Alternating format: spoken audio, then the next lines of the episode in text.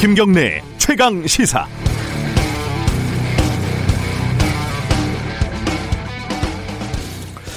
청취자 여러분 안녕하십니까? 경남 양산시 갑구 윤영석 국회의원 인사드립니다.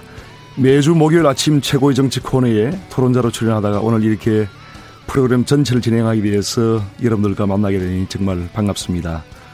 오늘도 청취자 여러분께들께 이 시각 가장 뜨거운 시사 이슈들을 생생하게 전달해 드릴 수 있도록 최선을 다하겠습니다 장마와 집중호우로 큰 피해를 입은 분들이 많습니다 깊은 위로의 말씀을 전해드리며 추가 피해를 철저히 방지하고 침수 피해가 조속히 복구될 수 있도록 앞장서겠습니다.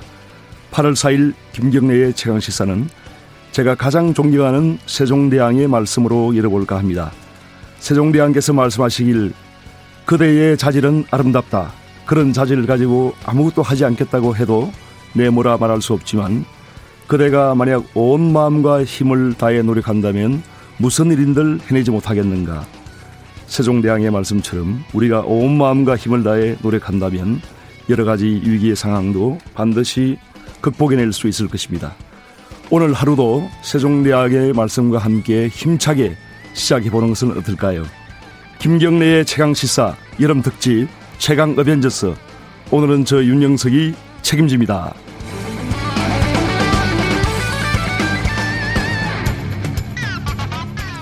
김경래의 최강 시사 유튜브에서 검색하시면 실시간 방송 보실 수 있습니다. 문자 참여는 짧은 문자 50원, 긴 문자 100원이 드는 샵 9730 무료인 콩 어플에서 의견 보내주세요. 일부에서는 한 달 넘게 계속되고 있는 긴 장마로 전국 곳곳에 피해가 이어지고 있죠. 특히 서울 강남역의 경우에는 2010년 이후로 거의 2년에 한, 번꼴로 반복되고 있는데 그 원인이 무엇인지 전문가와 함께 짚어봅니다. 2부에서는 여야 대변인 연결해서 부동산 정책, 공수처, 후속 법안 처리 등 현안에 대한 각 당의 입장을 들어보겠습니다.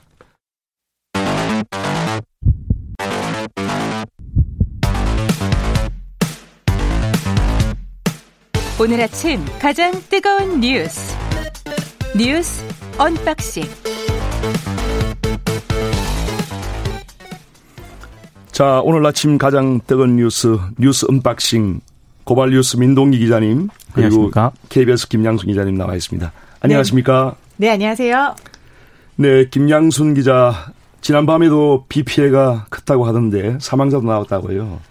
네, 지금 중부, 그러니까 남부에 의해서 중부에 굉장히 큰 비가 내리고 있어서 이제 피해 규모가 점점 커지고 있는데요. 어제만 사망자가 여섯 명이 나왔고요. 지금 비가 계속 내리고 있는 사흘 동안에 사망자가 12명이 나왔습니다. 이제 어제 저녁 7시 반을 기해서 사망자 12명, 실종자 13명, 그리고 부상자가 7명이 나왔는데요. 이렇게 서울보다는 수도권 그리고 충북 지역에서 지금 사망자와 실종자가 숫자가 더 큽니다. 그리고 지금 현재 이재민도 굉장히 많이 발생이 되고 있어서요. 거의 600세대 가까이가 이재민이 발생이 됐는데 지금 현재 집을 떠나서 마을 회관 등으로 대피한 인원 이 1,700명이 넘습니다. 네. 자세한 얘기는 중앙재난 안전대책본부 연결해서 들어보겠습니다. 중앙재난 안전대책본부 이충현 사무관 연결합니다. 이충현 사무관 안녕하세요. 네, 안녕하십니까. 현재까지 전국의 비 피해 상황이 어떻습니까? 네, 지금 기자님께서 말씀하신 대로 사망 12분, 실종 14분, 부상 7분으로 집계되고 있고요. 이재민은 629세대 1025번으로 집계되고 있습니다. 이 가운데 귀가하신 분도 계시고 아직 귀가하지 못한 세대도 있는데요. 귀가하지 못한 세대가 어, 지금 체육관이나 숙박시설 같은 경우 마을회관이라든지 이렇게 일시 어, 분산돼서 수용되어 계시고요. 어, 일시대 피자 2,228분도 발생이 됐는데요. 이제 체육관과 마을회관 등에 분산 어, 수, 어, 대피하고 계신 상황입니다. 시설 피해 있었는데요. 2,958건 사유시설과 공공시설 모두 합친 경우고요. 주택과 도로 교량, 하천, 저수지, 배수로 등에서 어, 사고가 좀 잇따랐습니다. 가장 많은 부분을 차지하는 것은 도로 교량과 산사태 지역입니다. 그리고 농경지 피해 있었는데요. 5,751헥타르고요. 네, 지금 많은 부분 계속 집계가 되고 있는 중입니다. 특히 그 산사태가 발생해서 사망자가 이제 발생한 경우가 많은데, 아, 이러한 부분에서 특히 좀 유의해야 할 그런 부분이 많지 않겠습니까? 좀 말씀해 네. 주시면 고맙겠습니다. 네, 지금 한 달 가까이 장마 지속이 되면서 집안이 많이 물러 있는 상황입니다. 언제든지 심각한 사고로 이어질 수 있는 사태이기 때문에 지금 중대본도 심각 단계, 비상 위기 경보 단계, 심각 단계까지 최소 최고 단계로 올려서 지금 대응을 하고 있는 상황인데요. 어, 산사태 같은 경우는 전조 증상을 보입니다. 뭐 세 가지를 확인해 달라는 말씀을 드리는데요. 나뭇가지가 바람이 불지도 않는데도 흔들린다든지 또 땅에서 울림이 들린다든지 또는 맑은 물이 흘러야 되는 어, 계곡에서 흙탕물이 흘러내린다든지 하면 이미 이것은 어, 산사태가 시작된 전조 증상으로 확인할 수 있습니다. 이렇게 이런 증상이 보이면요, 어, 즉시 안전한 지대로 대피하셔야겠습니다. 특히 일부, 그 도로나 예. 주택이 침수되는 경우에는 네네. 감전 사고나 가스 사고가 우려되는데요. 이렇게 할 때 특히 좀 주의해야 할 점은 어떤 게 있을까요? 네, 일단 가스와 어, 그 전기 같은 경우 어, 비가 오래 내리게 되고 또 침수라는 어떤 그 돌발적인 사고를 경험하게 되면 이게 뭐 누, 누수되거나 또 누전되는 어, 현상이 일어나기도 합니다.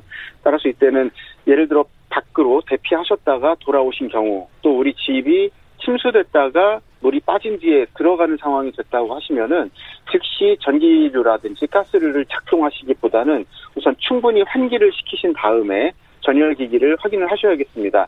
작동이 되지 않는다고 내가 조금 만질 수 있다고 해서 직접 손을 대시기보다는요.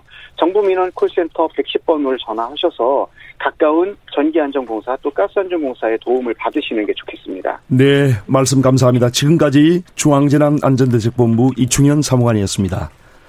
네. 다시 뉴스 언박싱 이어가겠습니다. 고발뉴스 민동기 기자, 네. KBS 김양순 기자, 이번에 어떤 소식 살펴볼까요? 그 윤석열 신임 검사, 아, 윤석열 검찰총장이 신임 검사 신고식에서 발언을 했는데요. 어제 어떤 내용을 발언을 했냐면 대의제와 다수결 원리에 따라 법이 제정이 되지만 일단 제정된 법은 누구에게나 공평하게 적용되고 집행돼야 한다. 여기까지는 굉장히 좀 원론적인 그런 얘기입니다. 그런데 부정부패와 권력형 비리는 국민 모두가 잠재적 이해 당사자와 피해자라는 점을 명심을 하고 국민으로부터 위임받은 법 집행 권한을 엄정하게 행사해야 한다. 이렇게 얘기를 했고요. 특히 우리 헌법의 핵심 가치인 자유민주주의는 평등을 무시하고 자유만 중시하는 게 아니다. 민주주의라는 허울을 쓰고 있는 독재와 전체주의를 배격하는 진짜 민주주의를 말하는 것이다. 자유민주주의, 자유민주주의는 법의 지배를 통해서 실현된다. 이런 얘기를 했는데 이 네. 발언이 여러 가지 좀 미묘한 파장을 좀 일으키고 있습니다. 저는 이 발언을 들으면서 이제 그 독재와 전체주의를 배격하는 진짜 민주주의 이 말을 들으면서 현재 그 민주당과 좀 각을 세우는 것이 아닌가 하는 그런 아, 정치적인 그런 배경 아, 느낌도 좀 받았는데 어떻게 생각하십니까? 네, 실제로 그동안 있었던 사안을 좀 보면은 이게 윤석열 총장에 대해서 추미애 장관이 어떤 수사 지휘권을 또 행사한 일이 있었고요. 그 이후에 지난달 27일에 법무부 산하의 검찰개혁위원회가 검찰총장의 구체적 사건에 대한 수사 지휘권을 폐지해라. 그리고 인사권도 이제 축소한다라는 그런 권고도 있었잖아요. 그리고 또 이제 지난달 30일에는 당정청 협의회가 검찰의 직접 수사 범위를 6개 정도로만 이제 한정해라라고 검경 수사권 조정에 일단 개편안까지 나왔 단 말이죠. 그러다 보니까 이제 윤석열 총장이 어떤 어떤 말을 할 것인가에 대해서 굉장히 촉각이 곤두서 있는 상황이었는데 근 한 달 만에 윤석열 총장이 지금 민동기 기자가 이야기한 것처럼 이제 독재와 전체주의를 배격하는 진짜 민주주의다라는 말에서 독재, 전체주의 굉장히 강도가 높은 단어잖아요. 우회적으로 뭐 민주당뿐 아니라 현 정부를 비판하고 있다라는 그런 음. 분석입니다. 네. 사실 그 윤석열 검찰총장의 그 발언은 아주 원칙적인 그런 발언이죠. 그렇지만 네. 그게 이제 현직 검찰총장이 좀 독재나 이런 그 전체주의 이런 내용을 어, 발언 속에 넣기는 상당히 쉽지는 않거든요. 그런데 이런 정치적인 정치적인 배경 또 정치적인 의도 이런 것을 어떻게 생각하십니까? 그러니까 지금 더불어민주당이 상임위원장을 다 지금 가져간 그런 상태인데다가 네. 최근에 또 부동산 관련법 등을 단독 처리를 하지 않았습니까? 그래서 이거를 좀 어느 정도 좀 의도한 거 아니냐라는 그런 분석도 나오고 있고요. 네. 그리고 어 일각에서는 지금 최근에 이제 문재인 정부하고 극심한 갈등을 겪고 있는 그런 상황을 비춰봤을 음. 때, 이 지금 윤석열 총장이 사실상 코너에 몰리고 있긴 합니다만 앞으로 뭐, 뭐 수사권 행사라든가 이런 쪽에서 좀 밀리지 않겠다라는 뜻을 밝힌 것으로도 보인다 이런 해석을 또 하고 있고요.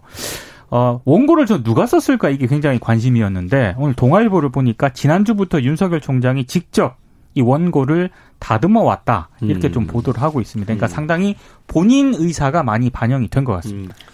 조금 작심하고 이렇게 발언했다 볼수 있는 거죠. 근데 원론적인 네. 발언이거든요. 사실은 어떻게 보면은 근데 원론적인 발언에 대해서 어떻게 해석을 하느냐. 그렇죠. 그러니까 지금 말씀하신 대로 관건이 되는데 이 해석이 언론 보도가 좀 엇갈리고 있습니다. 일부 언론에서는 작심 발언이다. 음. 말 속에 뼈가 있다. 뭐 현 정부를 겨냥했다. 이렇게 보기도 하고요. 또 어떤 언론에서는 어, 검찰총장이 정치를 하려는 것이냐라고 이거를 어떤 정치적인 메시지를 보내는 걸로 또 해석을 하고 있기도 합니다. 정치권에서는 지금 어떻게 반응을 보이고 있습니까? 청와대하고 더불어민주당은 공식 입장을 내놓지는 않았는데요. 제가 언론 보도를 보니까 이제 더불어민주당 황운하 의원 같은 경우에는 경찰 출신이지 않습니까? 네. 그러니까 검찰총장으로서 권력형 비리를 수사하겠다는 말을 할 수는 있지만 살아있는 권력이라는 이유로 과잉 수사를 하지 않으려면 절제된 검찰권을 행사해야 한다. 절제되고 균형 잡힌 검찰권 행사도 같이 언급했어야 한다. 그러니까 조금 아쉬움을 표현을 했고요. 이제 다만 미래통합당 김은혜 대변인이 어제 입장을 밝혔는데 정권의 충견이 아니라 국민의 검찰을 만들겠다는 의지로 해석이 된다라고 상당히 긍정적으로 평가를 했고요.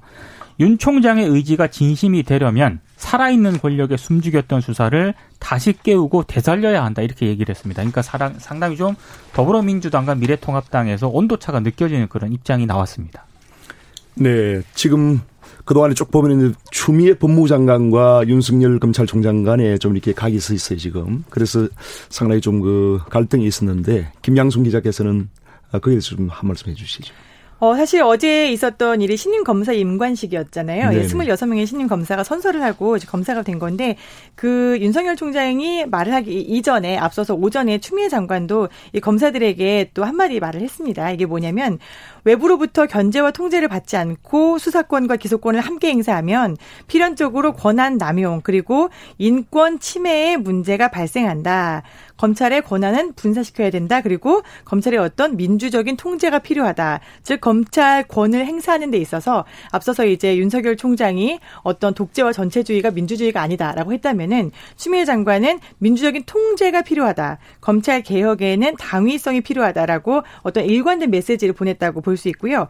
또 신규 검사들에게 추미애 장관은 수사권 조정에 대해서도 설명을 했습니다. 그래서 권력기관의 개혁은 국민의 열망을 담은 시대적 과제로 어, 수사권 조정을 해서 민주적인 형사사법제도로 가기 위한 초석을 마련하고 있다라고 이렇게 이야기를 했습니다. 네.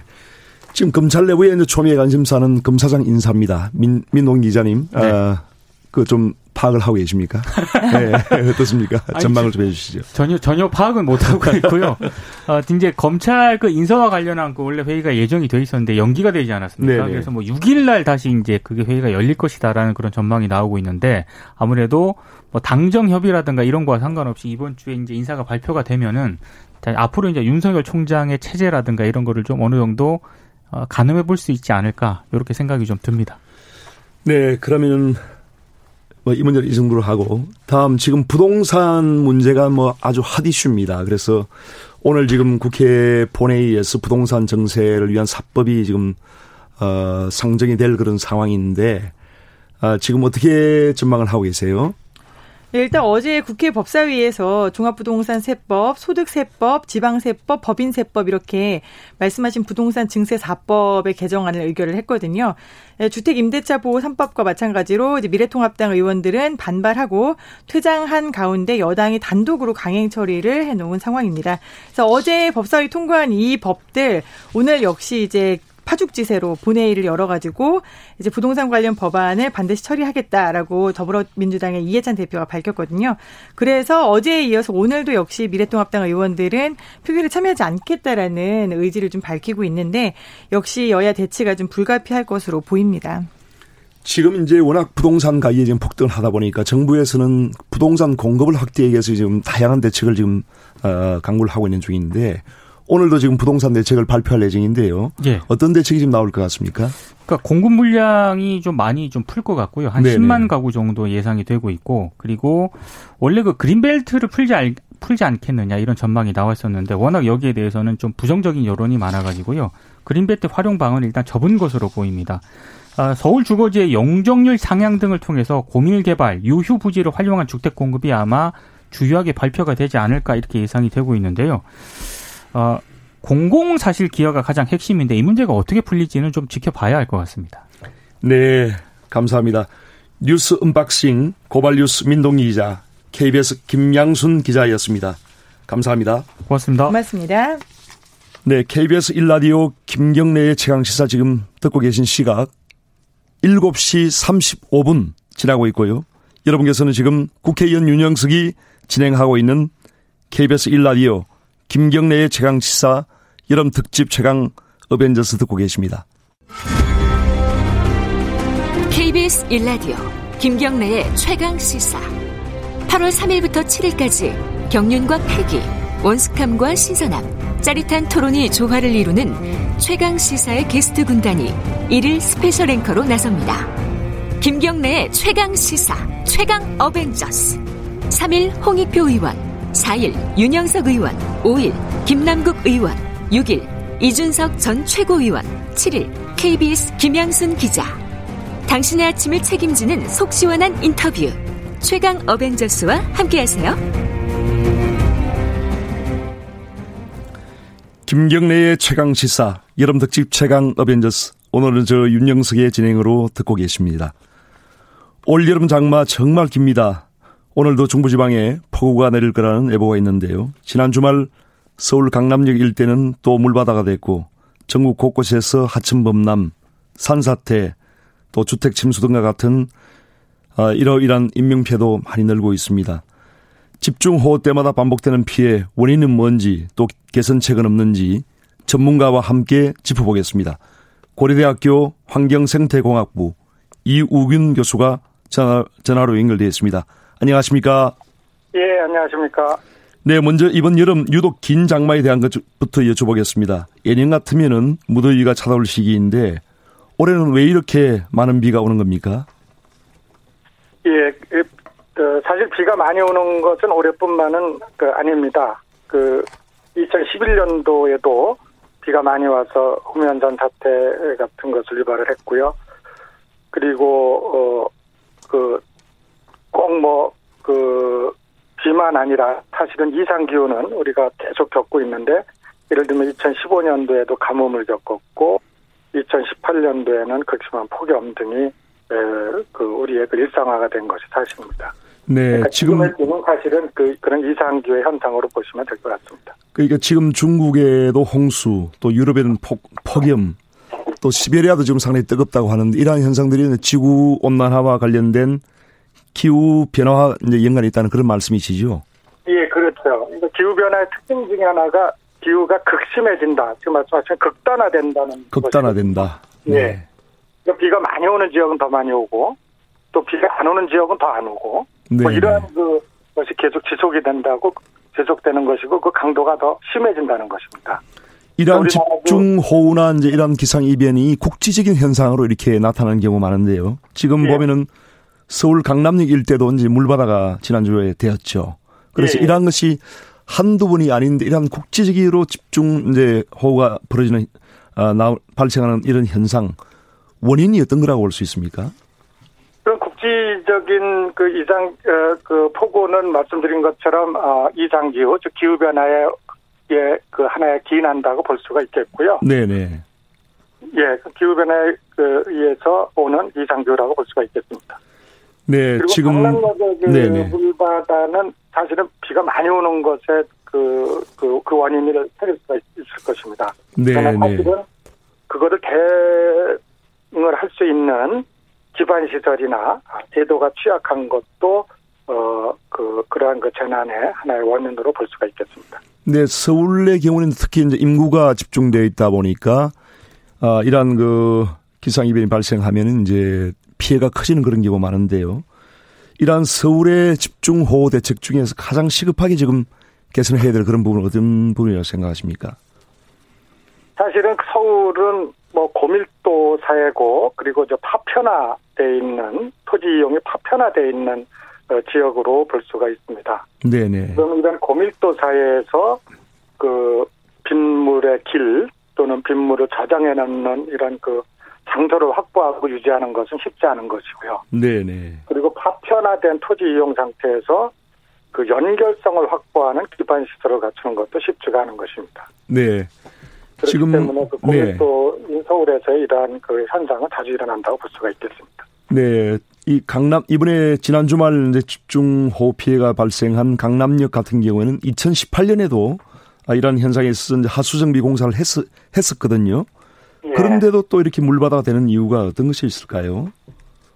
그 만약에 그 당시에 그 하천 그 정비 공사는 그 앞서 말씀드린 대로 기후변화 취약성을 해결하기 위한 기반 시설로 볼 수가 있는데 그러나 이제 그 당시에 그, 그 시설의 그 기준이 지금과 같은 이 극대화된 폭우를 고려하지 않은 상태로 이루어졌을 가능성이 높은 것이죠. 네. 만약에 지금과 같은 이런 폭우를 예상하고 그 시설 기준으로 어, 공사가 이루어졌다면 지금과 같은 이러한 그 침수는 아마도 발생을 안 했을 수도 있을 것 같습니다.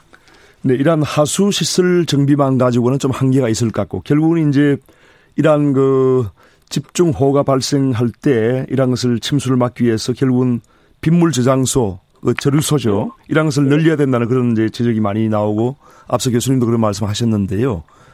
어, 이러한 부분에서 새로운 기술이나 어떤 공법이나 또 이런 것을 확보할 수 있는 그런 방법이 없을까요? 어, 그 사실은 그 포- 지금과 같은 폭우나 그 국지성 그 폭우에서는 지류 저류지를 확보해서 빗물을 가두어 놓거나 일시적으로 네네. 그리고 점차 흘려 보내는 그러한 지역이 필요한데 네네. 사실은 그 앞서 말씀드린 대로 서울대 그 고밀도 그 파편화된 이러한 그 토지 관리에서는 이러한 그, 그 저류지를 위한 부지 확보도 어렵고 그리고 그것을 조성해서 관리하는 것도 쉽지 않은 것이 현실이죠. 네. 한계가 있다는 그 런 말씀이시죠. 그렇기 때문에 예, 그렇기 때문에 그럼 앞으로 이제 네, 네. 기후 변화에 따라서 점점 이러한 일도 많이 발생할 것 같은데 예. 상당히 그 그런 시설을 확보하는 데 한계가 있다면은 상당히 걱정이 많은 많을 수밖에 없는데 예. 어, 앞으로 이런 부분에서 좀 어, 새로운 공법이라든지 또 새로운 그런 공간 이런 것을 확보하기 위해서 많은 노력을 해, 해야 될 것 같습니다. 예, 그렇기, 때, 그렇기 때문에 뭐 중앙정부뿐만 아니라 지자체 그리고 주민 그 협의체 등의 그 협치가 절실히 필요한 것으로 볼 수가 있겠습니다. 네. 이러한 부분을 어, 대비하고 또 예방하기 위한 제도적인 측면에서 어떤 보완 보완책은 없을까요? 그러니까 어, 그러니까 기후 변화 취약성은 사실은 기술과 제도가 없는 상태에서 이상 기후에 많이 노출되어 있는 것으로 볼 수가 있겠습니다. 네네. 그러면 그 하수 시설이나 이런 것들이 기반 시설, 즉 기술이라고 본다면 그것을 그, 그 설치하고 그 운영하는 제도라고 볼 수가 있는데 그러한 제도가 그 제대로 작동을 안 하고 부실하면 아무리 좋은 기술이 있다 하더라도 어, 지금과 같은 이러한 그 기후 재난은 계속 그 발생할 수밖에 없는 것이죠. 그렇기 네. 때문에 국가 차원의 그 장기적인 그런 전략 그리고 지자체 차원의 중단기적인 이러한 그 이행 계획과 그 다음에 실행 등의 그런 그 협치가 어, 절실하다고 네. 볼 수가 있겠습니다. 네. 특히 이제 교외나 농어촌 지역은 토사 유출 또 산사태의 위험이 크지 않습니까? 예. 어제도 평택의 한 공장에서 폭우 때문에 지금 흙더미가 덮쳐서 아, 세 명의 아까운 그런 아, 참 사망 사고가 발생을 했는데요. 예. 이러한 그 토사 유출이나 산 사태를 막기 위한 대책으로는 어떤 것이 필요할까요?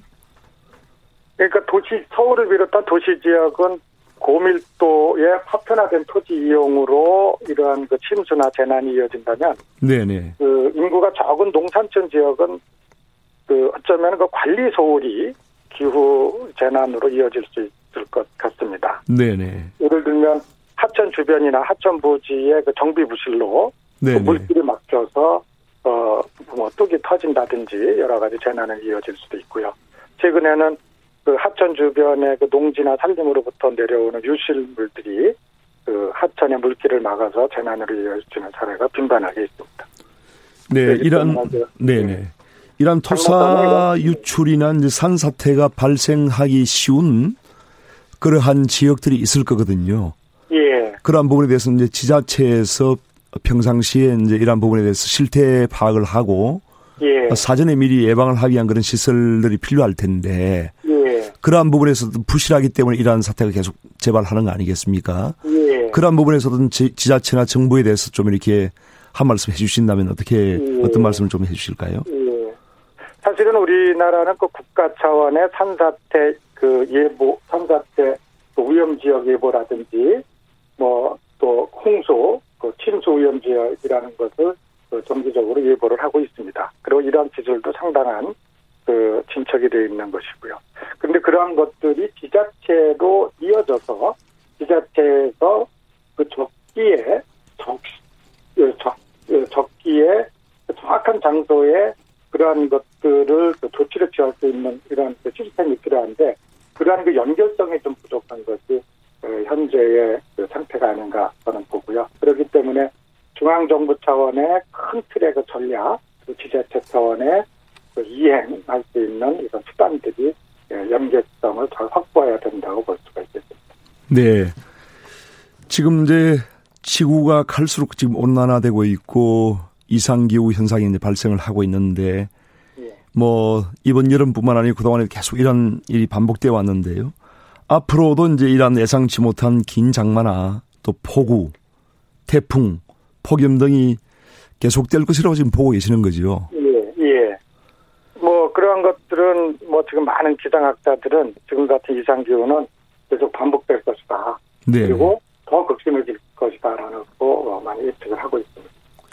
이러한 부분에 대해서 어떤 우리 국가 차원에서 또 정부 차원에서 이렇게 아, 충분한 대비책을 세워야지 우리 안전이 확보될 수 있고 또 우리 어떤 나라가 앞으로 이제 그 어떤 국민의 어떤 행복을 위해서도 아, 필요하다고 생각하는데 그러한 장기적인 어떤 대책의 필요성과 방향에 대해서는 어떤 생각을 가지- 가지고 계십니까? 예. 앞서 말씀드린 것처럼 그 우리 그 나라에서는 장기적으로 국가 차원의 기후 변화 적응 대책 수립을 하고 있고요. 그리고 지자체에서도 기후 변화 그 취약성 평가를 하고 그거를 그 극복하기 위한 이행 전략을 계속 수립하고 있습니다.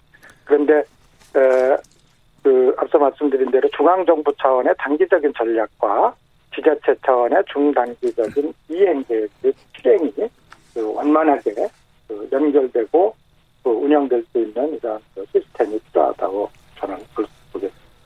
네, 이 기후 변화에 대해서는 이제 어떤 특정한 한 나라만 이 한다고 되는 것도 아니고 예, 결국은 이제 전 세계 어떤 국가들이 국가들 간의 어떤 협조가 필요한 그런 상황이지 않습니까? 예, 예. 그래서 이제 파리 기후 협정도 이렇게 예, 어, 발표가 됐고 한데 예, 이러한 부분에서 특히 우리나라가 이제 앞으로 국제 간의 어떤 협력에 어떻게 기여해야 할지 또 예. 다른 어떤 국가들은 어떠한 책임을 다해야 될지 그런 부분에 대해서 좀 말씀을 해주시면 좋겠습니다. 그 파리 협정과 관련돼서 각국은 지구 온도를 그 산업화 대비 2도씨 또는 1.5도씨 이상 상승되는 것을 막기 위해서 네네. 그 각국의 그 온실가스 감축 목표를 그, 그 설정하고 그거를 국제사회에 정기적으로 보고하게 됩니다. 네네. 우리나라도 그 감축 목표, 그래서 NDC라는 것을 지금 결정했고, 그 다음에 2050 저탄소 사회를 가기 위한 여러 가지 전략들을 수립하고 있는데, 그런 것들이 그 여러 부분에서 이루어지고 있습니다. 어느 한 부분의 일만은 아니고요. 여러 부분에서 이루어지고 있는 거를 국가 차원에서 잘, 그, 그, 그, 그 협력 적으로 이끌어내고, 그리고 그것을 국제사회에 정기적으로 잘 보고하면서 국제사회의 일원으로서의 그 역할을 충분히 해나가는 것이 필요하다고 봅니다. 네. 지금 이제 워낙 기상 이변이 이렇게 많다 보니까 올 네. 여름에도 지금 기상청 예보가 잘 맞지 않다 이런 말씀들이 많거든요. 예, 아, 그래서 앞으로 뭐 계속 이제 이런 식이라면은 결국은 기상 예측이나 이런 대비가 쉽지 않은 부분도 많을 것 같은데 예. 아, 어떻게 보십니까? 글쎄, 기상 그 예측은 정말로 어렵죠. 그리고 기상, 그 지금 같은 이상 기후는 불확실성이 워낙 그 많이 있는 부분이라 그런 것들은 계속적으로 또 기술 및 제도가 이제 뒷받침돼야 될 것 같고요. 이런 재난과 관련돼서는 그, 그 현재 우리가 많이 쓰고 있는 디지털 정보를 활용하는 것도 하나의 방법이 됐습니다. 예를 들면 기상 극심한 기상 예보는 뭐 설사 좀 어렵 예측이 어려울 수도 있고 예측을 못할 수도 있겠지만 극심한 상태를 상정한 재난은 우리가 그 디지털상에서 한번 구현해 볼 수가 있거든요. 네. 디지털 트윈이라는 기술을 가지고 네. 네. 아주 극심한 상태에서의 에, 뭐 홍수, 그나 침수는 어떻게 되고 산사태는 어디서 일어나고 이런 것들을 미리 그 온라인 디지털상에서 볼 수가 있으니까 그런 것을 충분히 살펴보고 그것을 대비한 대비하기 위한 것들 현장에서의 조치들을 미리 해나가는 것도 어, 현명한 방법이라고 볼 수 있겠습니다. 네, 디지털 정보를 이용해서 이제 기상 어떤 예보를 좀 더 정확하게 이렇게 어 보증하고 네. 또 이제 측정하는 그런 게 필요하다는 네. 그런 말씀인데요. 네. 기상 예보뿐만 네. 아니라 기상 극심한 기상에 따르는 재난을 재난에 대해서도 예, 미리 미리 뭐 충분히 한번 구현해 보는 네. 해보는 거죠. 아, 네. 네. 아, 네. 교수님 말씀 감사합니다. 지금까지 고려대 환경생태공학부 이우균 교수님이었습니다. 예, 고맙습니다. 네, 감사합니다. 국회의원 윤영석이 진행하는 KBS 1라디오 김경래의 최강시사 여름 특집 최강 어벤져스 1부는 여기까지입니다.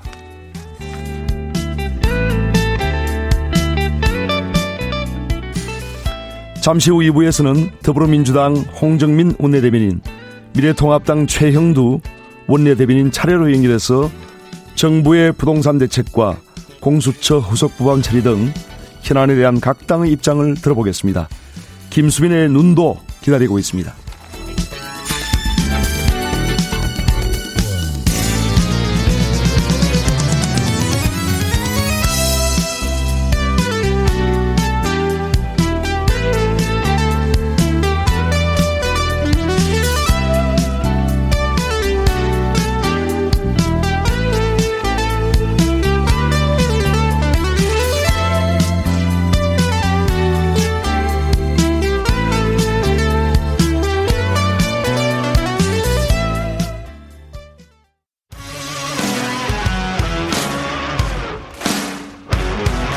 탐사보도 전문 기자 김경래 최강 시사.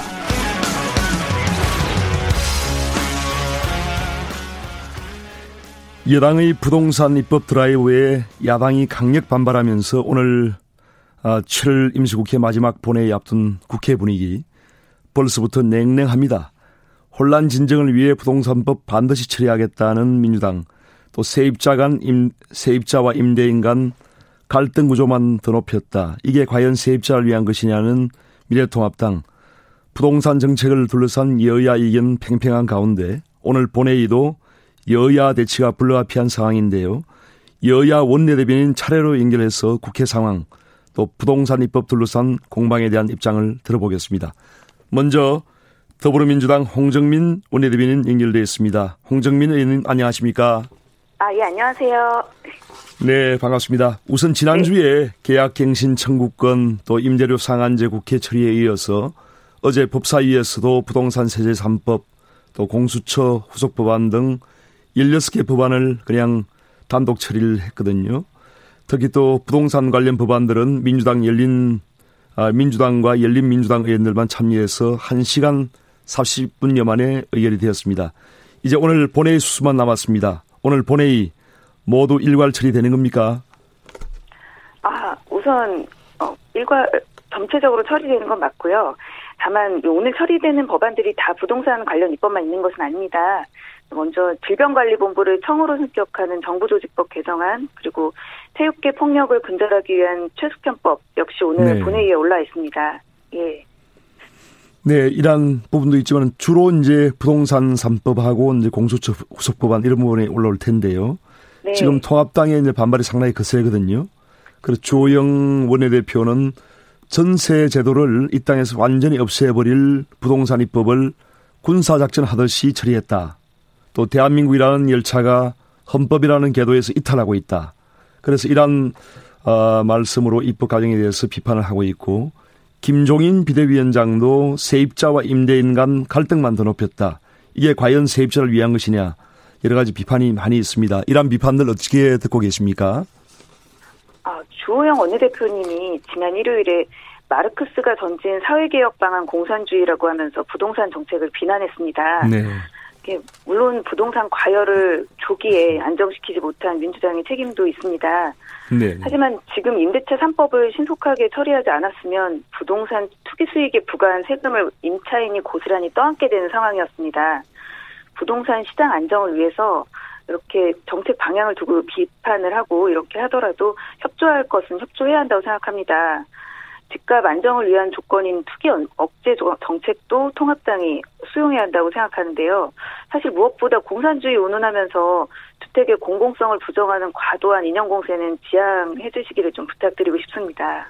네, 감론을박이 있습니다만은 아, 이러한 대책과 입법 때문에 일부 지역에서는 전세 가격 급등이 일어나고 있고 또 전세 매물 품귀 현상도 일어나고 있어서 오히려 임차인들께 좀 상당히 불편한 그런 현상이 나타나고 있다 이런 부분도 있습니다만은 어떻게 보고 계십니까?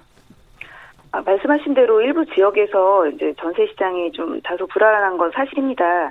그 계약 갱신 청구권 제도랑 부동산 정책 이제 실거주 요건 확대로 집주인이 실거주하게 되는 어, 그런 경우에 대해서 이제 문제가 제기되고 있는데요. 사실은 근데 원래 주인이 거주하던 집이 다른 임차인에게 임대될 수가 있으므로 전세 주택 총량에는 변함이 없습니다. 그래서 집을 비워두고 관리비를 이중으로 납부하는 경우는 상정하기가 쉽지 않기 때문이거든요.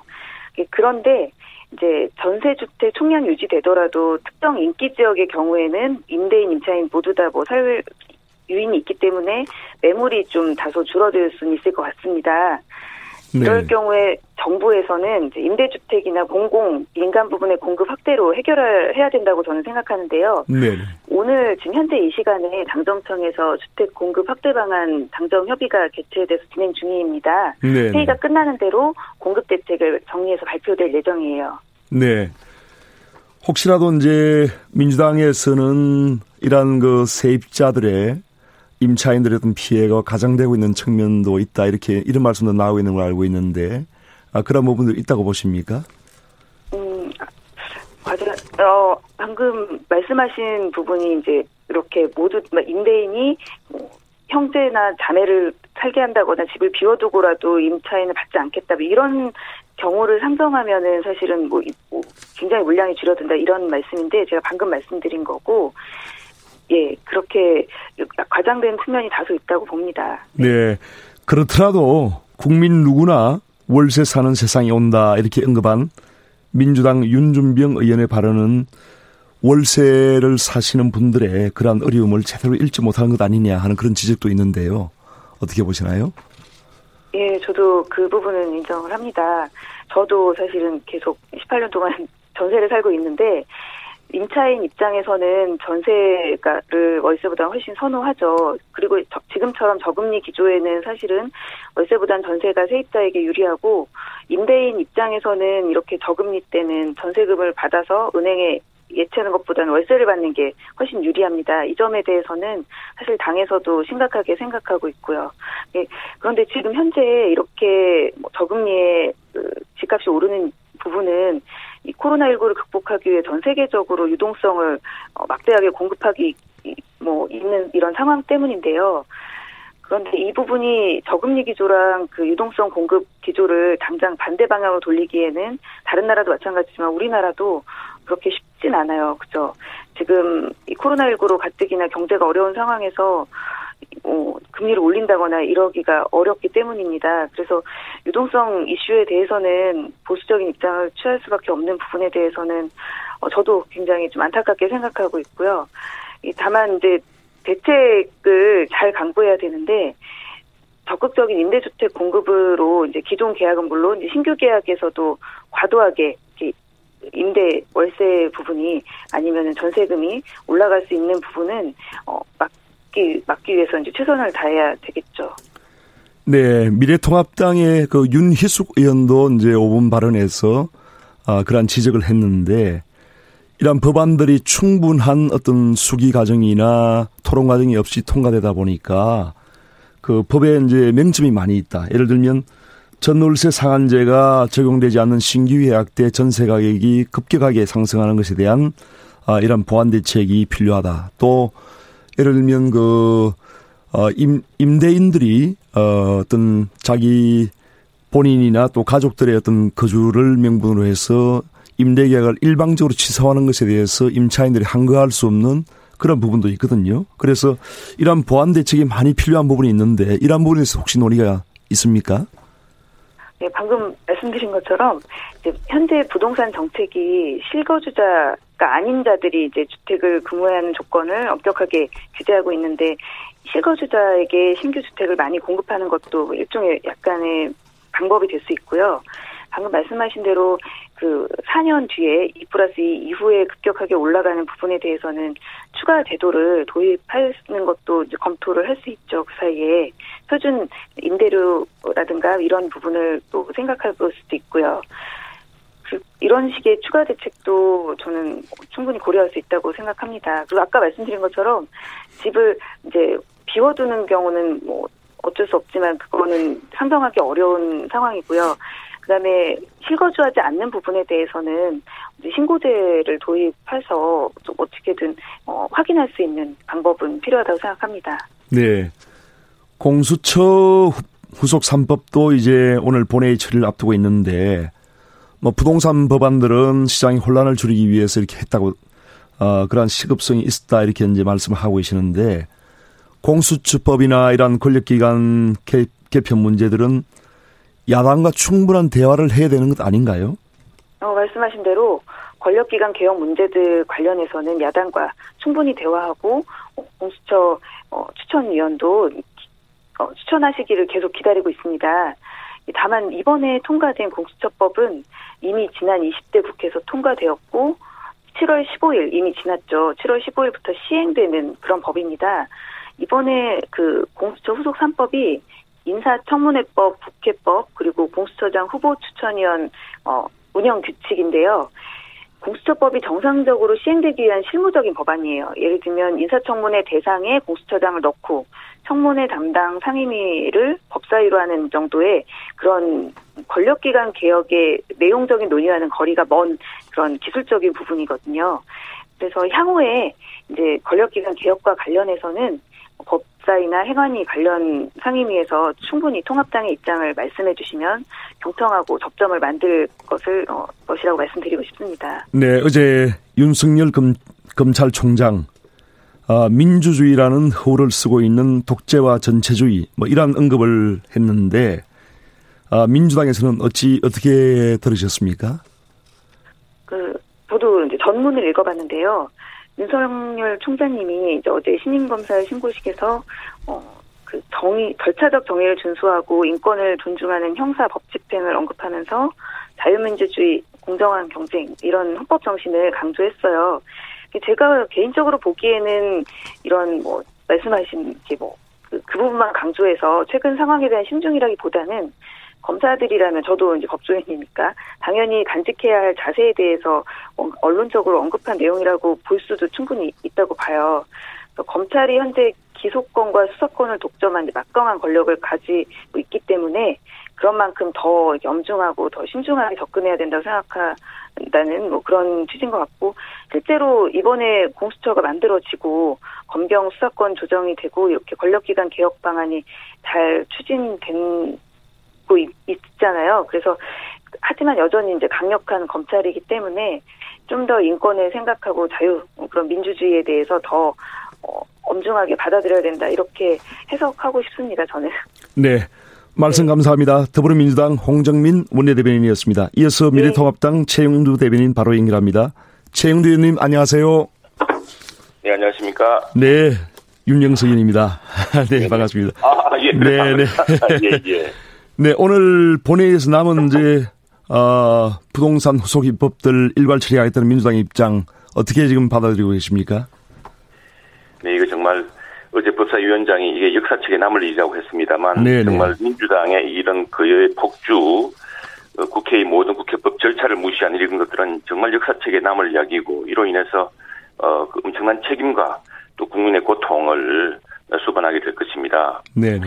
지금 민주당의 가장 큰 문제는 이 법안을 낼 때는 그 위원장이 마시, 어제 의원님 아시겠지만 이 여야가 또 국회에서 각각 낸 여러 가지 같은 입법 목적에 그때 임대차 가격, 임대차 어, 관계를 보호한다거나 네. 임차인을 보호한다거나 또 전세 가격을 안정시킨다거나 네. 그럼 여러 똑같은 이름의 여러 법안이 상정되지 않습니까? 네, 네. 미래통합당 안도 있고 또 국민의당 안도 있고 있을 텐데 지금 민주당은 무슨 군사 작전하듯이 모든 법안을 국회법이 정한 소위 절차라든가 토론 절차 또 심지어 국회 전문위원들이 낸 반대 의견 검토 의견도 검토하지 않고 그냥 일방 통행시켰습니다. 이 발췌 어, 저 어, 어, 발췌해서 자기들이 어, 낸 법안만 발췌해서 바로 상정시키는 이런 국회법을 위반하는 지금 방식으로 진행해 왔습니다. 이것들이 가장 역사책에 남, 남길 최악의 그, 어, 입법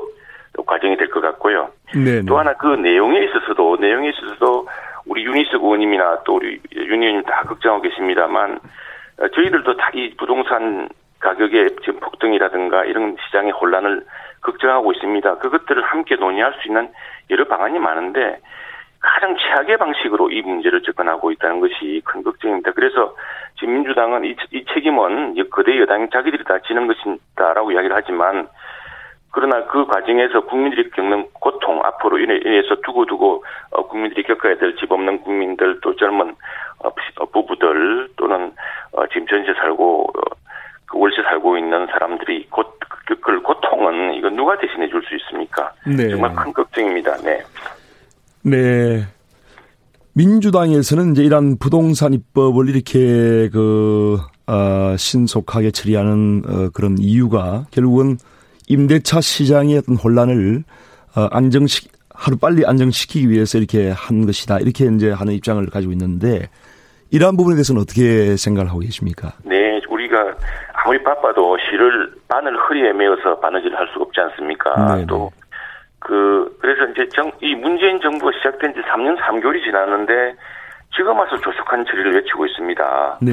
이 22번의 부동산 대책이 시장의 불신만 부르고 국민들의 반반만 부르고 있고요. 이 집값 잡기에 실패한 정부입니다. 그래서 초기에는 이제 어 지금은 이제 세금 폭탄으로 오늘 상정할 법원의 상임들 법안들은 어, 세금을 이제 왕창 올려서 세금 폭탄으로 집을 갖지도 팔지도 사지도 못하게 하면서 네. 집값을 천정부지로 지금 올려놓고 있는 그 정책의 완결판입니다. 네. 이 어, 만일 집을 집값 안정시키려면 집을 많이 공급하거나 또는 집의 거래를 활성화시켜서 이 흐름을 풀어줘야 되는데 지금에는 임대인과 임차인 사이에 자유롭게 이루어질 전세 거래에도 무리하게 개입해서 전세값마저 폭등하게 시키게 생겼습니다. 네. 이 전세 가격을 물론 지금 지금 현재 있는 사람들은 2년간 보호받을 수 있습니다만 네. 새롭게 전세를 형성한 사람들 계약할 사람들한테 막대한 전세값 이제 폭등을 어, 부담시켰고요.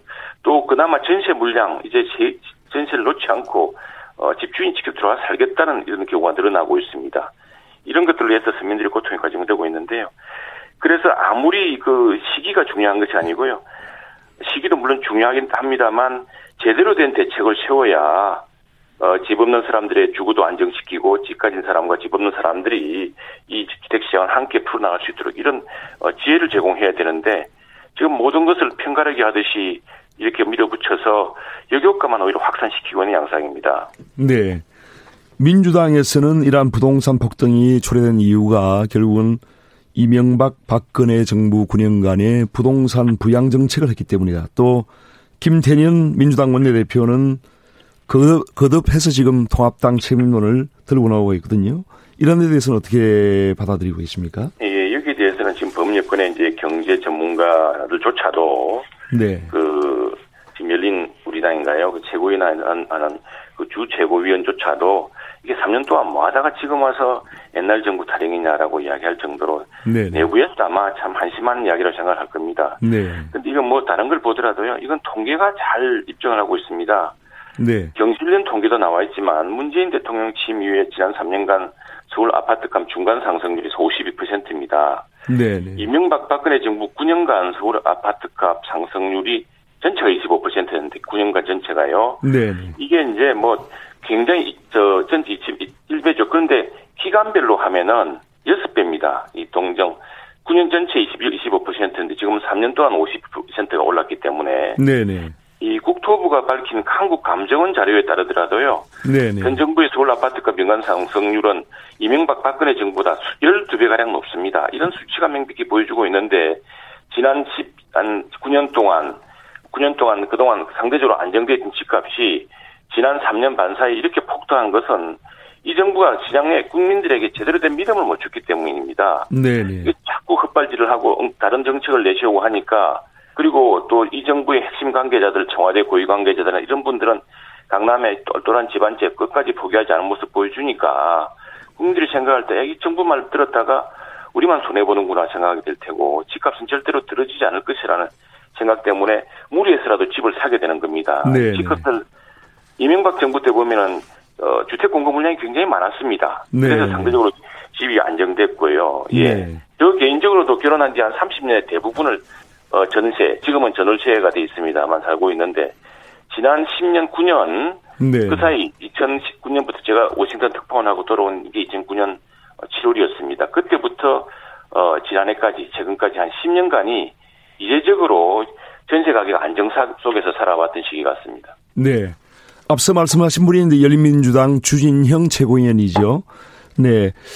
아, 오늘 이제 당장에 지금 그 민주당에서는 부동산 입법을 강행 처리하겠다고 하는데요. 우리 원내 지도부에서는 어떤 지금 대응책을 가지고 있습니까? 지금 176석의 절대 다수 의석 그리고 모든 상임위를 다 거의 뭐 과반수를 차지한 여대 무법질주를 네네. 사실 103석 그리고 또 우호적인 나머지 7석까지 해서 101석으로는 저지할 방법이 현실로 없습니다. 안타깝습니다. 그렇지만 지난주에 저희들 그 윤희숙 의원이 반대 토론 5분으로 많은 국민들의 공감을 얻었듯이 네네. 이 그대 야당의 잘못된 국정 방향을 지적하고 국민들의 동의와 지지를 받는 수밖에 없다고 생각합니다. 지금 네.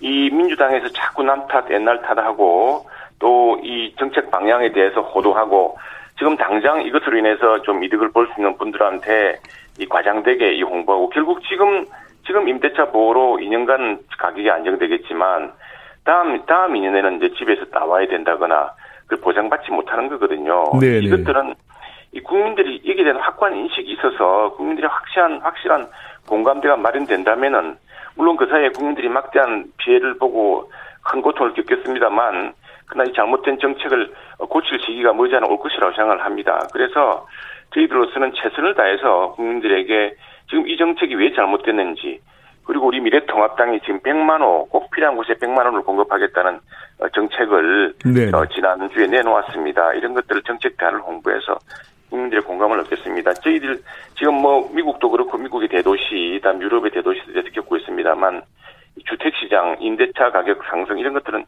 모든 도시가 겪고 있던 문제입니다. 그런데 정부가 잘못 개입해서 정책이 개입해서 이 임대차 시장을 망가뜨리고 어, 집 없는 이 세입자들을 더 고통에 빠뜨렸다는 것은 지금 음. 미국과 유럽의 도시에서 다 고통 겪고 있는 부분입니다. 이런 부분들을 어, 그래서 심지어 도시를 파괴하는 가장 확실한 방법은 이 임대차 시장에 정부가 개입하는 것이다라는 말이 있을 정도입니다. 그래서 네네. 네.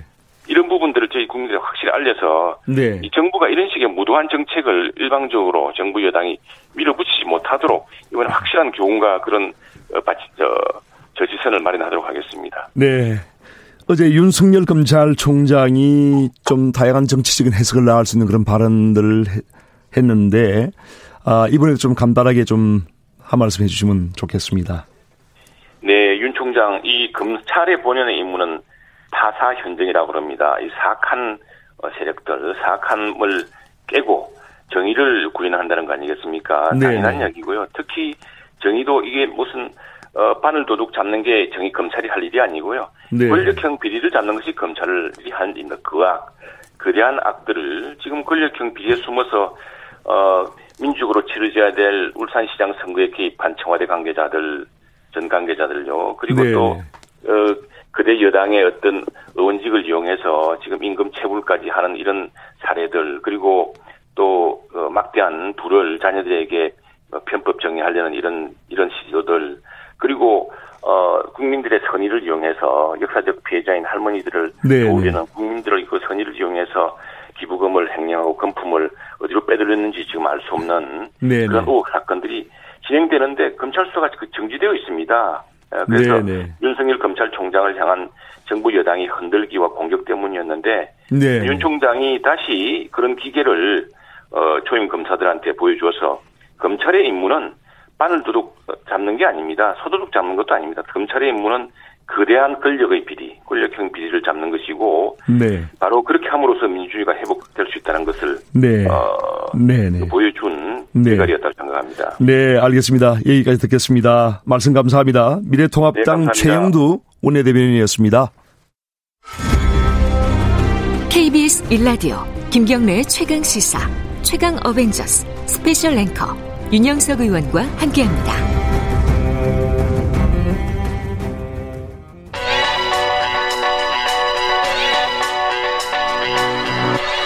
최강 시사 김수민의 눈.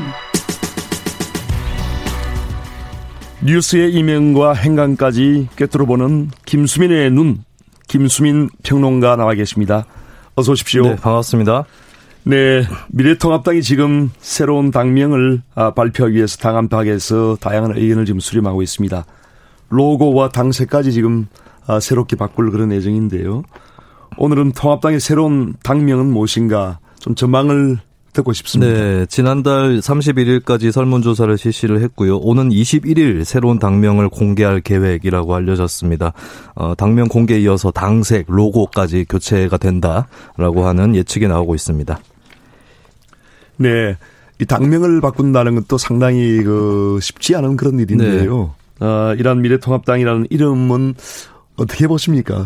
솔직하게. 예, 저는 이제 좀 바꿔야 된다는데 무게를 걸고 싶은데요. 뭐 총선에서 졌다고 해서 단순히 바꾼다 이거는 아닙니다. 근데 이제 당명의 가치가 어느 정도 들어가 있느냐 이것이 문제가 될 텐데 어, 국민들은 정당들에게 우리의 미래가 무엇인가라고 묻고 있는데 미래다. 라고 당명의 미래, 통합 이렇게 음. 들어가 있는데 어 미래가 무엇인지에 대한 설명 그리고 통합에 대해서도 무엇이 문제였고 어떻게 통합해야 되는지 여기에 대한 설명이 좀 가치가 들어가 있는 단어를 통해서 교체될 필요가 있어 보입니다. 네. 일단은 뭐 바꿔야 된다는 그런 말씀이 있는데 네. 지금 시점에서 아, 이것을 변경해야 할 그런 필요성이 있을까요? 내년 4월 재보선에서 새로운 당명을 선보여야 한다면 선거를 앞두고 짠 하고 선보이는 것보다는 어, 미리부터 좀 내보여서 면역력을 키워야 된다. 저는 그렇게 표현을 하고 싶습니다. 그러니까 당명을 뭘로 짓든 간에 뭐 이건 민주당 경우도 마찬가지인데 어떤 패러디라든지 놀림감이 되는 것은 항상 있던 일이었거든요. 근데 네. 그런 과정들을 다 거쳐가면서 통과 의뢰로 거치는 거기 때문에 어, 만약에 바꿔야 된다면 아마 좀 서두르는 게 좋지 않을까 그렇게 보여집니다. 네, 저희가 이제 사전 설문조사를 해보니까 세 네. 당명의 키워드가 자유, 보수, 국민, 민주, 미래, 희망, 한국 등이 지금 거론되고 있습니다. 그래서 이 중 1위가 이제 응답자가 한 21%가 지금 아, 꼽았는데요.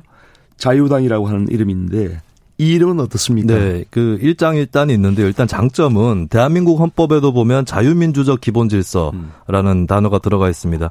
그러니까 자유, 민주 이 두 단어가 굉장히 중요한 건데 한쪽이 민주당이니까 어, 야당 쪽이 자유당 이것은 뭐 짝을 자연스럽게 이룬다라고 볼 수 있겠고 또 보수 우파 계열에서는 민주주의 중에서 자유민주주의를 지향한다라고 돼 있죠. 그런 의미에서는 어뭐 해외 사례라든가 이런 것들을 종합해 봤을 때 자유당이라는 명칭 자체는 굉장히 자연스럽다라고 보여집니다. 다만 문제는 이제 국내 전례가 있는 부분인데 미래통합당이 전에 자유한국당이라는 이름을 그러니까 자유라는 당명이 들어가 있었고 그다음에 이승만 정권이 불명예 퇴진했던 정권인데 자유당 이라는 여당 명칭이었거든요. 이런 부분들을 어떻게 이제 감당할 것이냐 이것이 또 숙제로 남겠죠. 네.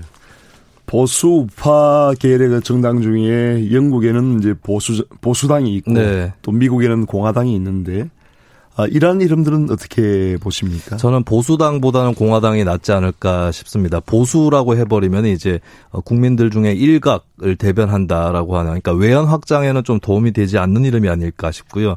실제로 해외 보수 정당들을 봐도 보수당이라고 딱 쓰는 경우는 영국 정도 바뀌었고 나머지 보수당 이름을 달고 있는 정당들은 좀 몰락한 정당들이거나 예, 그런 사례도 있습니다. 그래서 공화당이 이제 대한민국은 민주공화국이다라는 말도 있듯이 공화당이 더 나은 말이 아닐까 싶은데 공화당도 마찬가지로 아까 자유당이 갖고 있었던 단점을 같이 갖고 있죠. 그러니까 박정희 정부 때 썼던 여당 이름이기 때문에 예, 이런 부분에 대해서 또 어떻게 감내할 거냐 이런 숙제는 또 남는다고 볼 수 있겠습니다.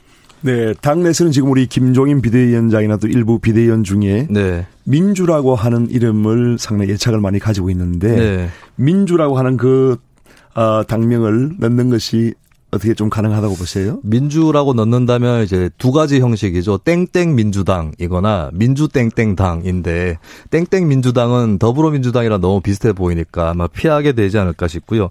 민주 땡땡 당 이렇게 짓는 것은 글쎄요. 저는 미래통합당, 자유한국당 이런 당명 명칭의 단점이 뭐였냐면 어, 단어들이 병렬식으로 이렇게 합성돼 있다는 겁니다. 그렇다면 한 가지 단어로 딱 축약되기가 어렵다. 뭔가 계속 길게 설명하는 듯한 뉘앙스를 준다라는 거거든요. 그런 의미에서 이제 두 가지 사례를 다 고려해 본다면 민주라는 말이 과연 들어갈 수 있을까 이것은 좀 의문이긴 합니다. 네, 과거에 이제 한나라당, 새누리당 이런 순우리말도 썼는데 네. 어떻게 생각하십니까? 그때는 이제 그 보수 정당 계열이 굉장히 강성할 때고 조금 더 누그러진 이미지를 통해서 외연을 확장을 깨야 될 때라면 현재 보수 정당은 이제 재정립이랄까요? 그런 단계를 거치고 있는 거고 만약에 한나라, 새누리식의 좀 가치가 분명하게 드러나지 않는 단어라면은 네. 어, 오히려 단점이 크게 작용할 수 있다 이렇게 보여집니다. 네, 감사합니다. 지금까지 김수민 시사평론가와 함께했습니다. 이번은 여기서 마치고 잠시 뒤 3부에서 뵙겠습니다. 일부 지역국에서는 해당 지역 방송 보내드립니다.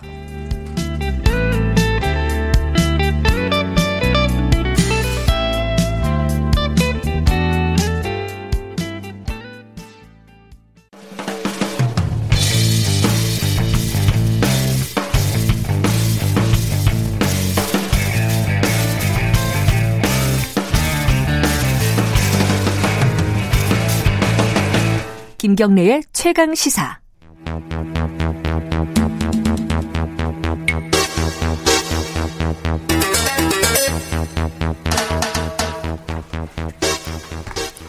네, 이번에는 굵직한 사건의 이면을 들여다보고 깊이 있게 파헤쳐보는 시간이죠. 초적 20분 박지연 변호사, 한겨레 신문 김한 기자 함께하겠습니다. 안녕하십니까? 안녕하세요. 안녕하세요. 네, 네. 먼저 박지연 변호사. 네. 일본 징용 기업의 지금 한국 내 자산 압류를 위한 우리 법원의 공시송달 효력이 지금 발생을 했죠 이미. 그렇죠. 어, 어떻게 되는 겁니까 앞으로? 이 공시송달이라는 게 뭔지를 좀 얘기를 해야 되는데 공시송달이라는 거는 재판이 가장 중요한 거는 서류를 받음으로써 시작이 됩니다. 근데 계속 서류를 안 받거나 못 받는 경우가 생길 수가 있어요.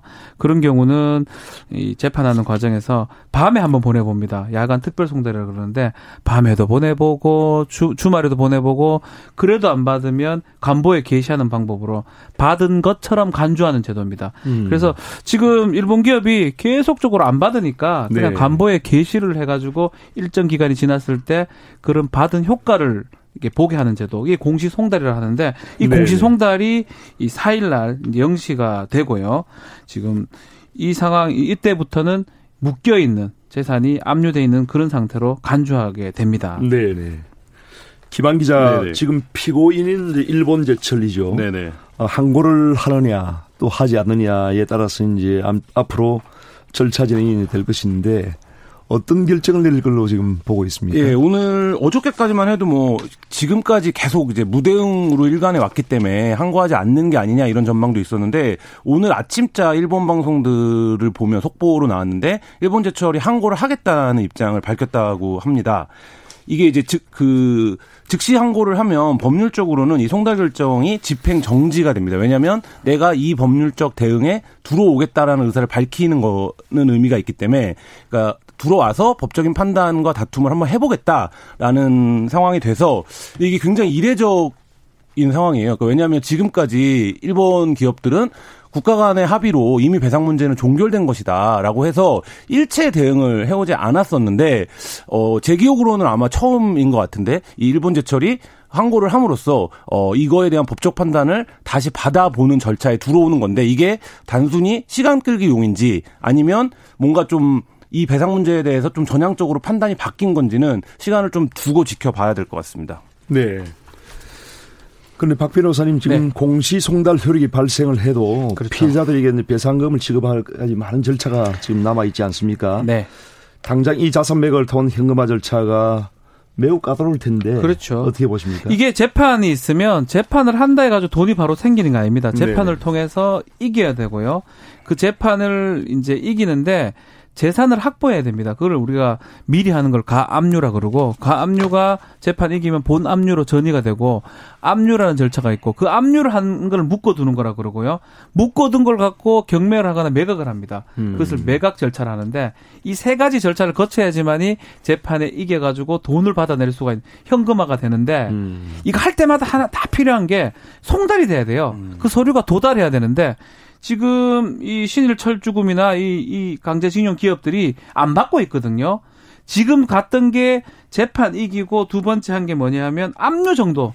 채권 음. 매각 압류 결정만 받을 뿐이고 나중에 매각 결정까지 받으려면 또다시 공시 송달 절차까지 거친다면 아마도 제대로 받지 않으면 수개월 많게는 수년이 걸릴 가능성도 아, 있다고 생각이 됩니다. 네.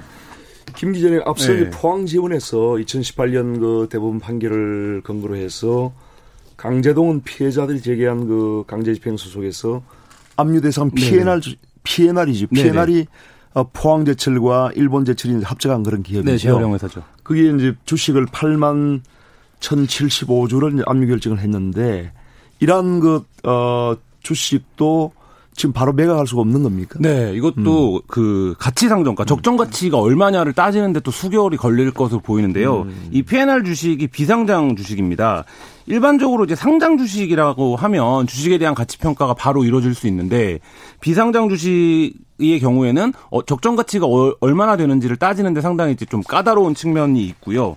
그 오늘 이제 즉시항고 계획을 밝혔기 때문에 사실 저 즉시항고를 해버리면 또 이 부분도 어, 집행이 정지되는 상황이 되기 때문에 그리고 만약에 이게 그 집행이 되더라도 집행 이후에 항고를 또 할 수 있습니다. 음. 가격이 너무 낮게 책정된 것 같다. 뭐 이런 식으로 항고를 하면 다시 또 지연이 될 수 있기 때문에 이 부분도 사실 이제 집행까지 가려면 변호사님 말씀하신 대로 또 이것도 다 송달을 받아야 되거든요. 어. 그러니까 굉장히 또 이것도 수개월 걸릴 수 있는 문제입니다.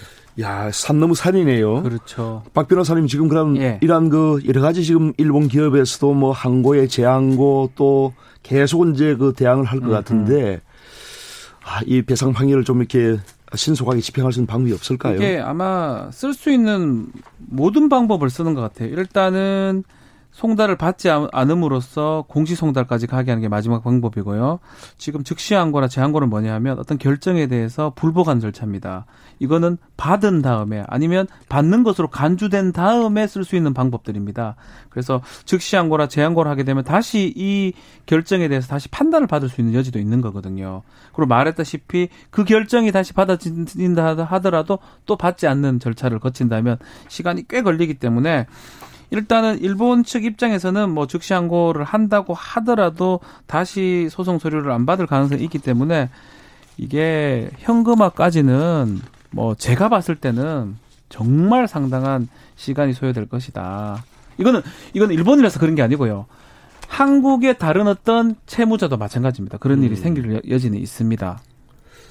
우리 정부가 어떤 우선 뭐 변제를 한다든지 하는 그런 방법 그래서 있습니까? 문희상 안이 음. 나온 것 같아요. 문희상 의원 이제 의장이 안을 냈던 게 이 민간에서 이, 이런 식으로 해가지고는 뭐 제대로 된 뭐 협상이나 이게 되지 않기 때문에 민간에서 기업 간에 어떤 뭐 모금을 한다든지 정부가 일정한다든지 그런 식으로 해야 되지 않겠냐라고 했는데 뭐 그거는 지금 뭐 20대 국회에서 폐기된 상황이고요. 이제 의원님이 잘 아시겠지만 네. 국회에서 한다면 네. 가능성은 네.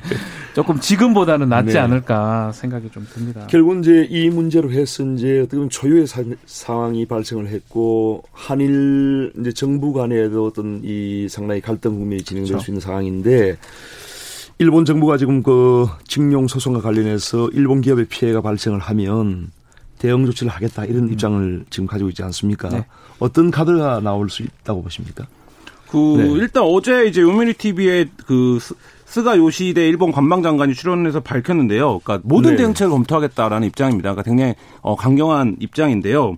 뭐 관세 인상, 송금 중단, 비자 발급 제한, 금융 제재, 일본 내 한국 자산 압류 등 뭐 다양한 방안이 일본 내에서도 거론이 되고 있고 일본 오늘 아침자 일본 신문들을 보면 굉장히 강경한 어조입니다. 그러니까 이 부분에 음. 대해서 일본도 굉장히 강경한 입장을 취하고 있고 저는 한 가지 답답한 게 이 문제를 오래 취재한 기자한테 얘기를 들어보니까 양국 모두 지금 외교적 노력을 거의 하지 않고 있거든요.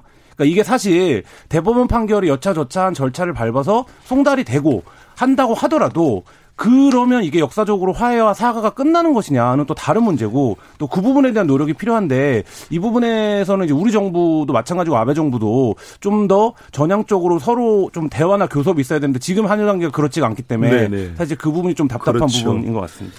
일본이 지금 그 보복 카드를 꺼낸다면은 언제가 될 것이냐 이런 시점도 네. 이제 관심인데요.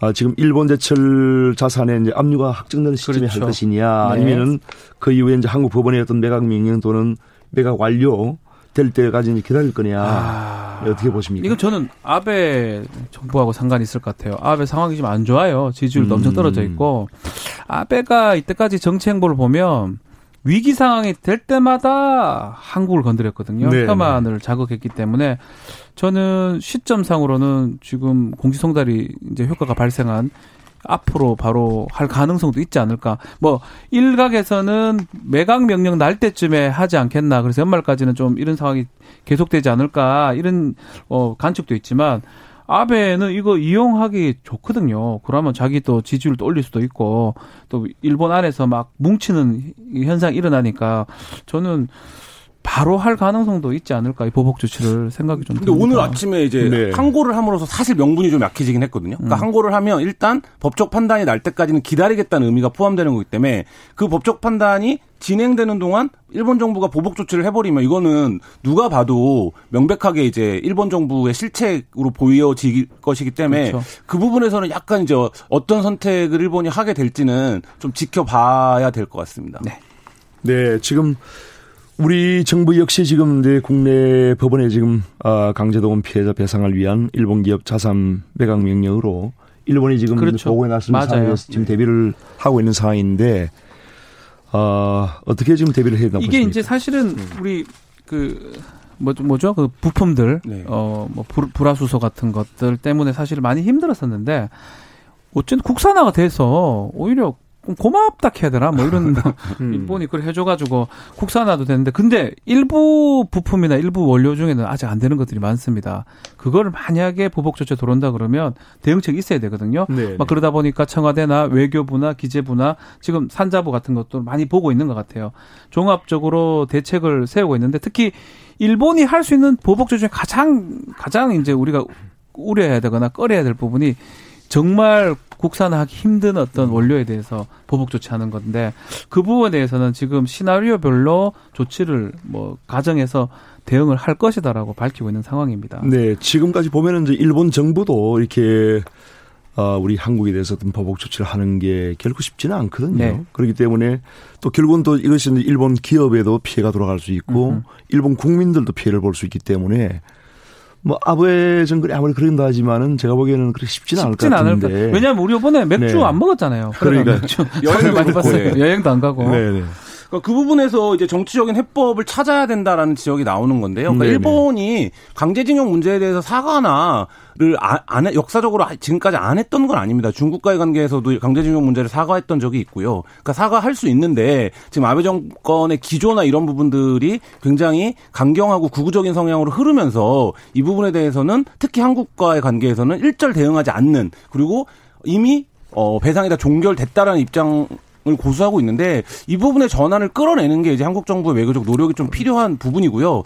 어, 또 한 가지는 이제 아베가 한 1년 10개월 뭐 이 정도 임기가 남았는데 말씀하신 대로 굉장히 좀 지지율이 낮고 어, 교체 가능성이 있기 때문에 그러면 어떤 외교적 전략을 가질 거냐 우리가 뭐 이런 부분도 이제는 좀 길게 보고 고민을 해야 될 때가 아닌가 싶습니다. 네, 결국은 이제 이러한 그 국가 간의 어떤 관계를 국내 정치에 이용을 하려고 하는 것이 문제거든요. 네, 그렇죠. 아, 그래서 이제 이러한 국가 간의 문제성이 특히 이제 한일 관계는 굉장히 민감하기 때문에 아, 제발 좀 이런 것을 이제 정치적으로 이용을 안 했으면 좋겠다는 생각이 듭니다. 아, 지금 보면 이제 일본 기업을 상대로 한 아, 지금 피해 배상이 피해 날 이외에도 미쓰비시 중공업, 후지코시 강제, 대성 나치 유학 공업 등 지금 여러 건이 있거든요. 너무 많아요. 네, 그래서 이런 그 앞으로 이제 계속적으로 그 자산 압류나 매각 결정이 지금 진행이 될 것 같은데 네. 시작이 일본 제철입니다. 네. 철주금 시작이 네, 신일 네. 철주금인데 이게 지금 제일 빨리 지금 진행되고 있는 거고 이 중에 제가 좀 정확하게 지금 어디인지는 모르겠는데 재판만 하는 경우도 있어요. 1심, 음. 2심이 진행 중인 것도 있고요. 재판이 끝나 가지고 압류로 가야 될 어, 절차도 있고. 네. 만약 이거 다 따지면 이 상당한 어떤 어떤 금액들이 오갈 거고 이거 하나 하나가 다 양국 간의 외교 비하가 될 가능성도 배제할 수가 없는 상황입니다. 네. 강제징용 피해자들이 상당히 연로하신 분들이기 때문에 아 우리 정부도 이러한 데 대해서 어떤 같이 그 책임의식을 공유하면서 하루 빨리 아, 이러한 문제를 해결했으면 좋겠다는 생각이 듭니다. 예. 오늘 두 분 말씀 감사합니다. 박지훈 변호사 그리고 한겨레 신문의 김한 기자와 말씀 나눠봤습니다. 감사합니다. 감사합니다. 네, 감사합니다. 지금 여러분은 국회의원 윤영석이 진행하는 KBS 1라디오 대표 아침 시사 김경래의 최강 시사 여름 특집 최강 어벤져스 듣고 계십니다. KBS 1라디오 김경래의 최강 시사 듣고 계신 지금 시각은 8시 44분입니다. KBS 1라디오 김경래의 최강 시사 최강 어벤져스 스페셜 앵커 윤영석 의원과 함께합니다.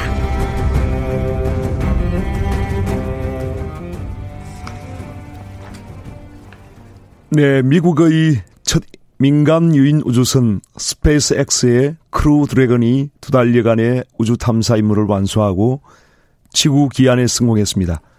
발사부터 정거장 도킹, 귀환, 착륙 과정이 모두 안전하게 이루어졌다는 이번 탐사를 두고 우주 택시 택시 시대, 즉 택시 타듯이 탐사선을 타고 우주 정거장에 다녀오는 시대가 머지않았다는 그런 기대도 나오는데요. 어린 시절에 본 SF 영화에서 본 장면들이 현실이 될지 아시아인 최초로 미국 항공우주국 나사와 탐사를 다녀오신 분이죠. 문경수 과학탐험가와 함께 이야기 나눠보겠습니다. 안녕하십니까? 네, 안녕하세요. 네. 스페이스 X의 민간 우주선이죠. 네. 크루 드래건이, 드래건이 어, 탐사를 떠났던 미국 우주 비행사 두 명이 어제 지구로 돌아왔습니다. 저도 뉴스를 봤는데요. 네. 이번 탐, 탐사 성공 어떤 의미가 있습니까?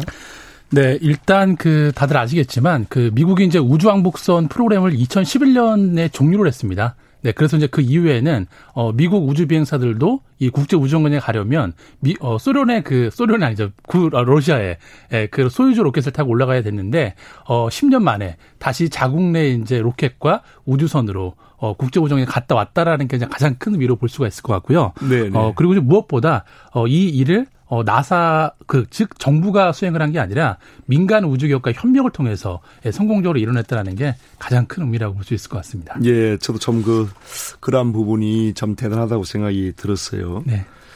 어, 어제 그 우주선 크루 드래곤의 착륙 방식에도 상당히 이목이 쏠렸는데요. 네.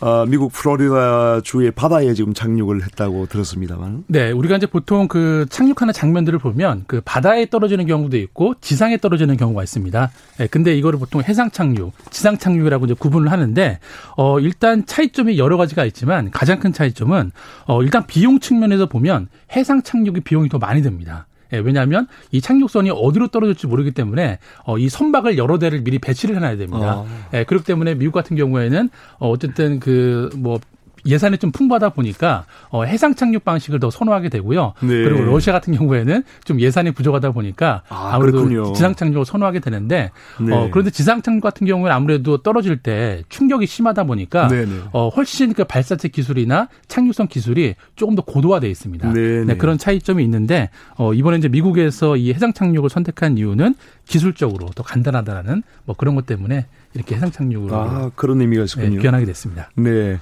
탐사를 다녀온 미국 우주 비행사가 두 분이죠. 네. 이두 명의 반응도 지금 좀 궁금한데요. 네, 일단 그 더글러스 헐리와 로버트 벤켄 이 두 명의 우주 비행사가 이제 귀환을 했는데요. 네. 어 근데 특히나 이 우주선의 그 조종을 담당했던 이 더글러스 헐리 같은 경우에는 어 2011년도죠. 그 마지막 우주 왕복선인 애틀란티스호의 그 미션에도 참여를 했었고 또 10년 뒤에 또 이렇게 최초의 민간 유인 우주선의 우주 비행사로 그 발탁이 됐기 때문에 어 그런 측면에서 이제 되게 영광이다라는 멘트를 남겼고요. 어 그리고 일단 그 착륙 프로세스에 의해서 이 우주인들이 지구로 돌아오면 얘기를 많이 할 수는 없고요. 네네. 일단 네. 병원에 가서 네. 여러 가지 검사들을 받고 어 그렇게 이제 나오게 됩니다. 이분들의 지금 이번에 임무는 어떤 것이었습니까? 어, 사실 그 이번에 시험 비행이다 보니까 일단 네. 갔다 오는 게 더 중요했기 때문에 아, 네. 어, 이제 특별한 그 미션이라기보다 어, 국제 우주여행에 머물면서 어, 밖에 나가서 우주 여행을 하면서 이렇게 뭐 수리 작업도 하고 그리고 기본적으로 그 국제 우주정거장에서 수행하는 예, 그런 실내 임무들을 수행을 하고 왔습니다. 네, 이번에 우주선이 이제 안전하게 발사가 되고 도킹이 되고 착륙이 이제 이루어지면서 네. 민간 우주 여행이 현실화되지 않겠는가 이런 전망도 그렇죠. 나오는데 네. 어, 이런 우주 여행을 위한 다음 과제는 어떤 것이 있을까요? 네, 일단 크게 보면 그 비용적인 부분이 제일 클 것 같고요. 어, 그리고 네. 이제 그 다음에는 어, 비용이 조금 내려가고 어, 이게 정말 그냥 단순히 과학적 목적만 아니라 뭔가 상업적으로 의미가 있다라고 했을 때 이제 민간 기업들이 얼마나 참여를 하느냐, 예, 그거에 따라서 어, 이 정말 이 우주 여행이 어, 더 빨리 가속화될 수 있지 않을까 생각이 듭니다. 네.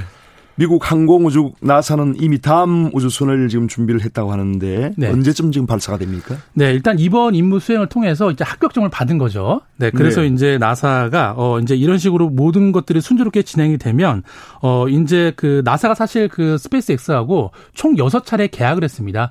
네, 그래서 이제 앞으로 그 후반기에 이제 첫 번째 미션에서는 3명의 나사 우주인과 1명의 일본 우주인을 태워서 국제 우주정거장으로 보낼 계획이고요. 어 그리고 이제 내년에는 좀 상황을 봐서 어 이번에는 이제 유럽 우주국이랑 일본 우주 비행사들을 같이 태운 또 크루 2를 발사할 예정입니다. 네, 이번에 우리나라도 지금 한미 미사일 지침을 개정해서 우주 발사체로 고체 연료 사용이 지금 사용 제한이 그동안 있었는데 이번에 해제가 되었거든요. 네. 그래서 이번 조치로 한국에서도 스페이스 X와 같은 그런 네. 민간 아, 우주 기업이 발, 등장할 수 있지 않겠는가 네. 하는 그런 전망도 나오고 있습니다. 어떻게 보십니까? 네, 그 보통 우리가 흔히 우주 발사체 같은 경우에는 그 연료 종류에 따라서 고체 연료 로켓 그리고 액체 연료 로켓으로 구분할 수가 있는데요. 어 그런데 이 고체 연료 로켓 같은 경우에는 액체 연료 로켓보다 어 제작도 쉽고 비용이 되게 저렴합니다. 음. 네, 그리고 무엇보다도 이제 발사 과정이 단순하기 때문에 네네. 네. 어 이제 이런 그 이번에 이제 그 한미일 미사일 협정 개정안에서 고체 연료를 이제 사용할 수 있게 됐다라는 게큰 의미가 있는 것 같고요.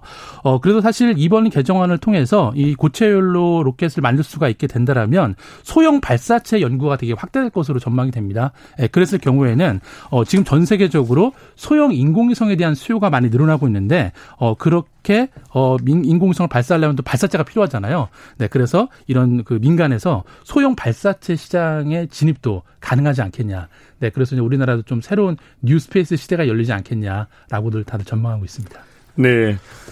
스페이스 X사 대표 일론 머스크, 아, 네. 아, 전기자동차 제조업체인 테슬라 대표이기도 하죠. 그렇죠. 네. 본인 최종 목표가 인류의 화성 이주다 이렇게 이제 평소에 밝히고 있는데 네. 2050년까지 화성에 100만 명을 네. 아, 이주시키겠다. 원대한 꿈이죠. 30년 남았는데 네. 어떻게 보십니까? 가능하시다고 보십니까? 네. 일단 그 어쨌든 계획이니까요. 어, 계획이라고 볼 수가 있고 사실 뭐 이번에 이제 크루 드래곤 발사도 성공을 했지만 어, 또 지난주에 나사에서 또 새로운 화성 탐사선을 화성에 보냈습니다. 음. 네, 근데 화성 탐사선을 보내는 이유가 뭐냐면 어, 앞으로 이제 언젠가 인간이 화성에 이주할 때를 대비를 해서 미리 이제 환경 조사를 하는 거죠. 정말 인간이 여기에 거주를 할 수 있는 환경이 되는 건지.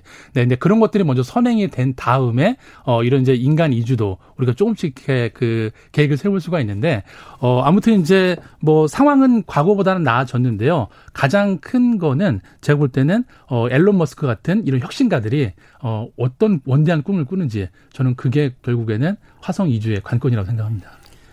많은 행성 중에 화성에 특히 이렇게 주목을 하고 네. 화성에 이주시키는 것이 가능하다 이렇게 이제 하는 이유가 어떤 것이 네, 있습니까? 일단 저희 그 태양계에 있는 8개 행성이 있는데요. 이 행성 중에서 지구처럼 암석형으로 된 행성은 4개밖에 없습니다. 네. 네 근데 이제 나머지 2개는 수성과 금성인데 음. 너무 태양이랑 가깝기 때문에 뜨겁겠죠. 네, 그래서 아무래도 사람이 거주하기가 좀 이렇게 현실적으로 어려운데 그나마 화성이 어 조금 더 태양이랑 멀리 떨어져 있기 때문에 예, 아무래도 이제 그런 관점에서 화성을 많이 주목을 하는 거고요.